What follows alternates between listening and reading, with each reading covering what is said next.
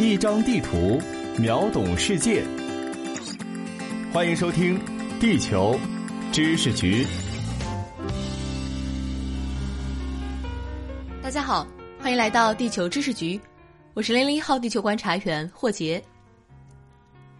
万历三十四年，也就是公元一千六百零六年，中国南方爆发了一场针对葡萄牙人的动乱。事情的起因很奇怪，当时有一名来自意大利的传教士郭居敬，长期活跃于北京、南京、广州和澳门之间，身材伟岸，据说有帝王之姿。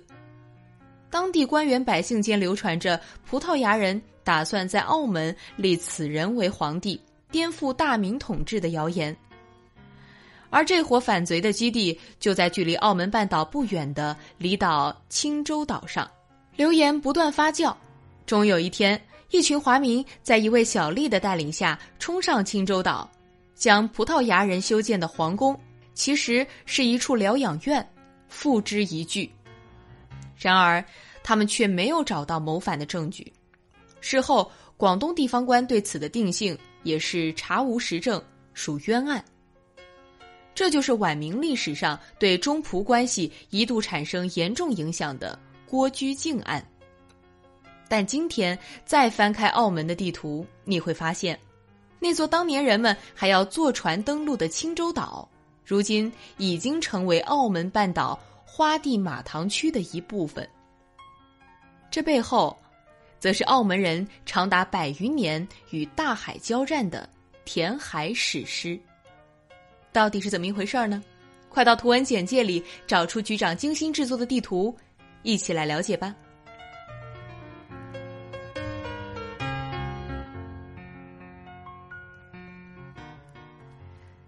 葡萄牙人早在明武宗正德年间就已经来到了中国，在澳门定居也早在十六世纪就已经完成。但由于在明清两代的大部分时间里，仆人都按时向中央政府缴纳租金，因此澳门的性质在早期一直属于中国王朝拥有主权，而仆人只是租住的领土。明清政府对于葡萄牙人的管制总体来说是比较宽松的，尽管明清两代政府都不重视海洋贸易，但随着朝贡制度在中华帝国晚期开始有了松动。西洋到东亚的航线也得到了开辟，中国东南方的海洋事务明显变得复杂了起来。朝廷需要这些熟悉海洋情况的葡萄牙人作为顾问和窗口，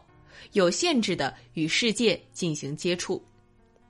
而葡萄牙人在与王朝政府几百年打交道的过程中，也逐渐摸清了朝廷的脾气，只要他们按时缴纳租金税赋。听从明清朝廷派驻当地的地方官指挥，并且向地方主管按时尽孝心，便不会被严格限制。明清政府甚至不反对葡萄牙人和当地人通婚，他们的势力范围也从最早限定的澳门半岛得以向青洲这样的离岛扩张。即使中间经历了明王清兴的政权更替。西葡合并的母国变迁，甚至荷兰人的挑战，葡萄牙人仍然在夹缝中找到了稳固澳门统治的方法，甚至将王朝政府奉为自己的保护神，极尽恭顺之能事。然而，事情在十九世纪四十年代发生了转折。此时，清政府刚与英帝国进行了惨烈的第一次鸦片战争。清军大败亏输，签订《南京条约》，第一次将领土港岛正式割让，这让世界各国看到了清帝国的真实实力，也意识到了以军事实力威压清政府割让领土是可能的。葡萄牙人有样学样，于一八四九年开始拒交租金，圈地自守。租金的金额是小，事情的性质却有了质的变化。清政府无权向澳门收租，也就意味着对澳门的领土主权的失控。此后，驻澳葡萄牙人四处出击，不仅获得了澳门与香山县之间的关辖检查控制权，还登上了周边的离岛，将葡萄牙的控制权从澳门快速向其他地区扩散，澳门从此在事实上变成了葡萄牙的殖民地。尽管此时国小民弱的葡萄牙在海外殖民地和世界贸易体系中的地位已经大不如前，但凭借特殊的地位，他们还是能够与控制香港的英国人一起共享中国南方国际贸易的红利。再加上葡萄牙王室单方面宣布澳门成为自由港，澳门的海洋中转港地位得到了进一步强化，这吸引了大量中外人口的聚集。然而，和香港一样，最早得到开发的澳门半岛本是一座海中孤山，平地狭窄，虽有两港优势，却很难安置不断增长的人口。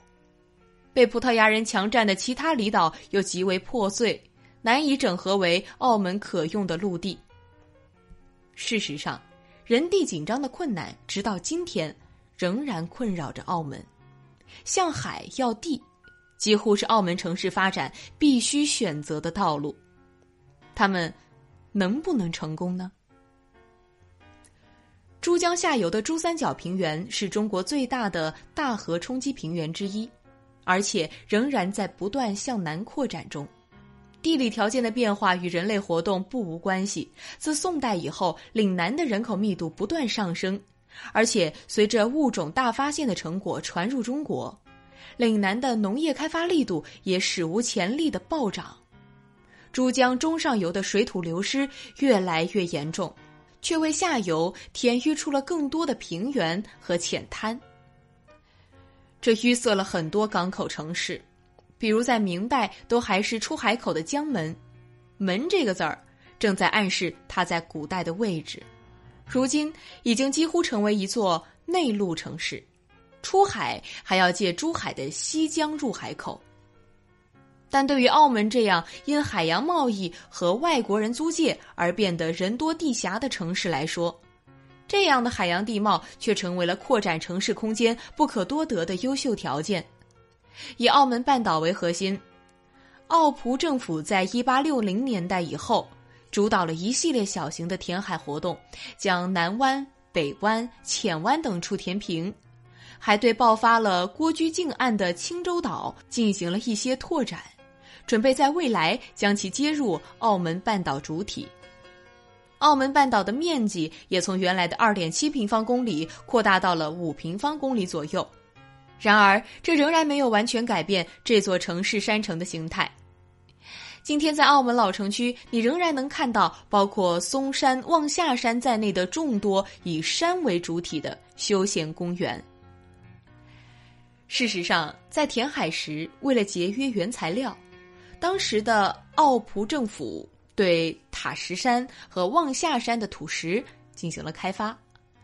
原地填海。今天人们能看到的样子和清朝时澳门人看到的山已经大为不同了，这可能也是发展中必须要付出的代价。但由于水路不便，早期的开发还是集中在澳门半岛附近。和南方的离岛没有太多关系，那时候的荡仔还是由大荡、小荡、一粒米三座离岛组成的群岛，更远的路环岛海岸线更是没有经过任何修整。一战，给了澳门新的机会，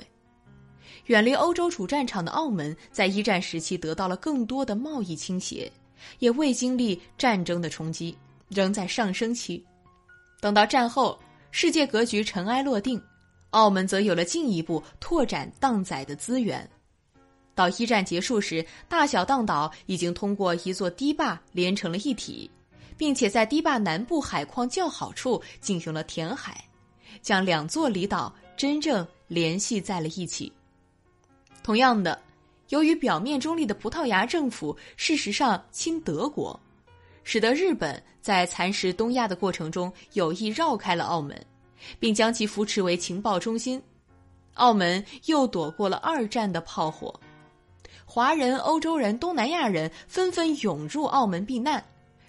又一次为其带来了繁荣期。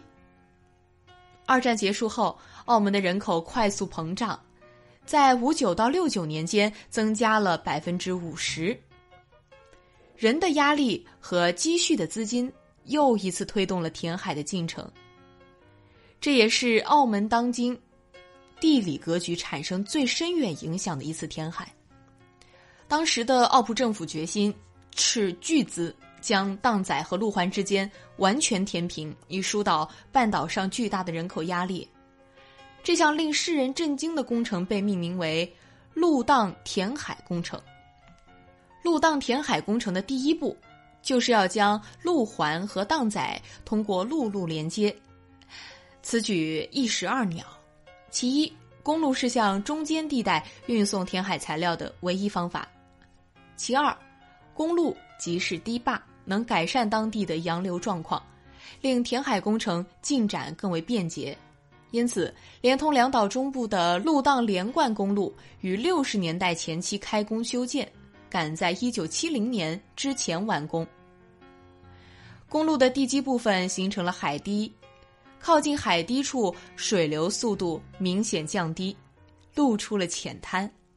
结果在堤坝两侧形成了令人惊叹的自然景观。西侧形成了茂密的红树林，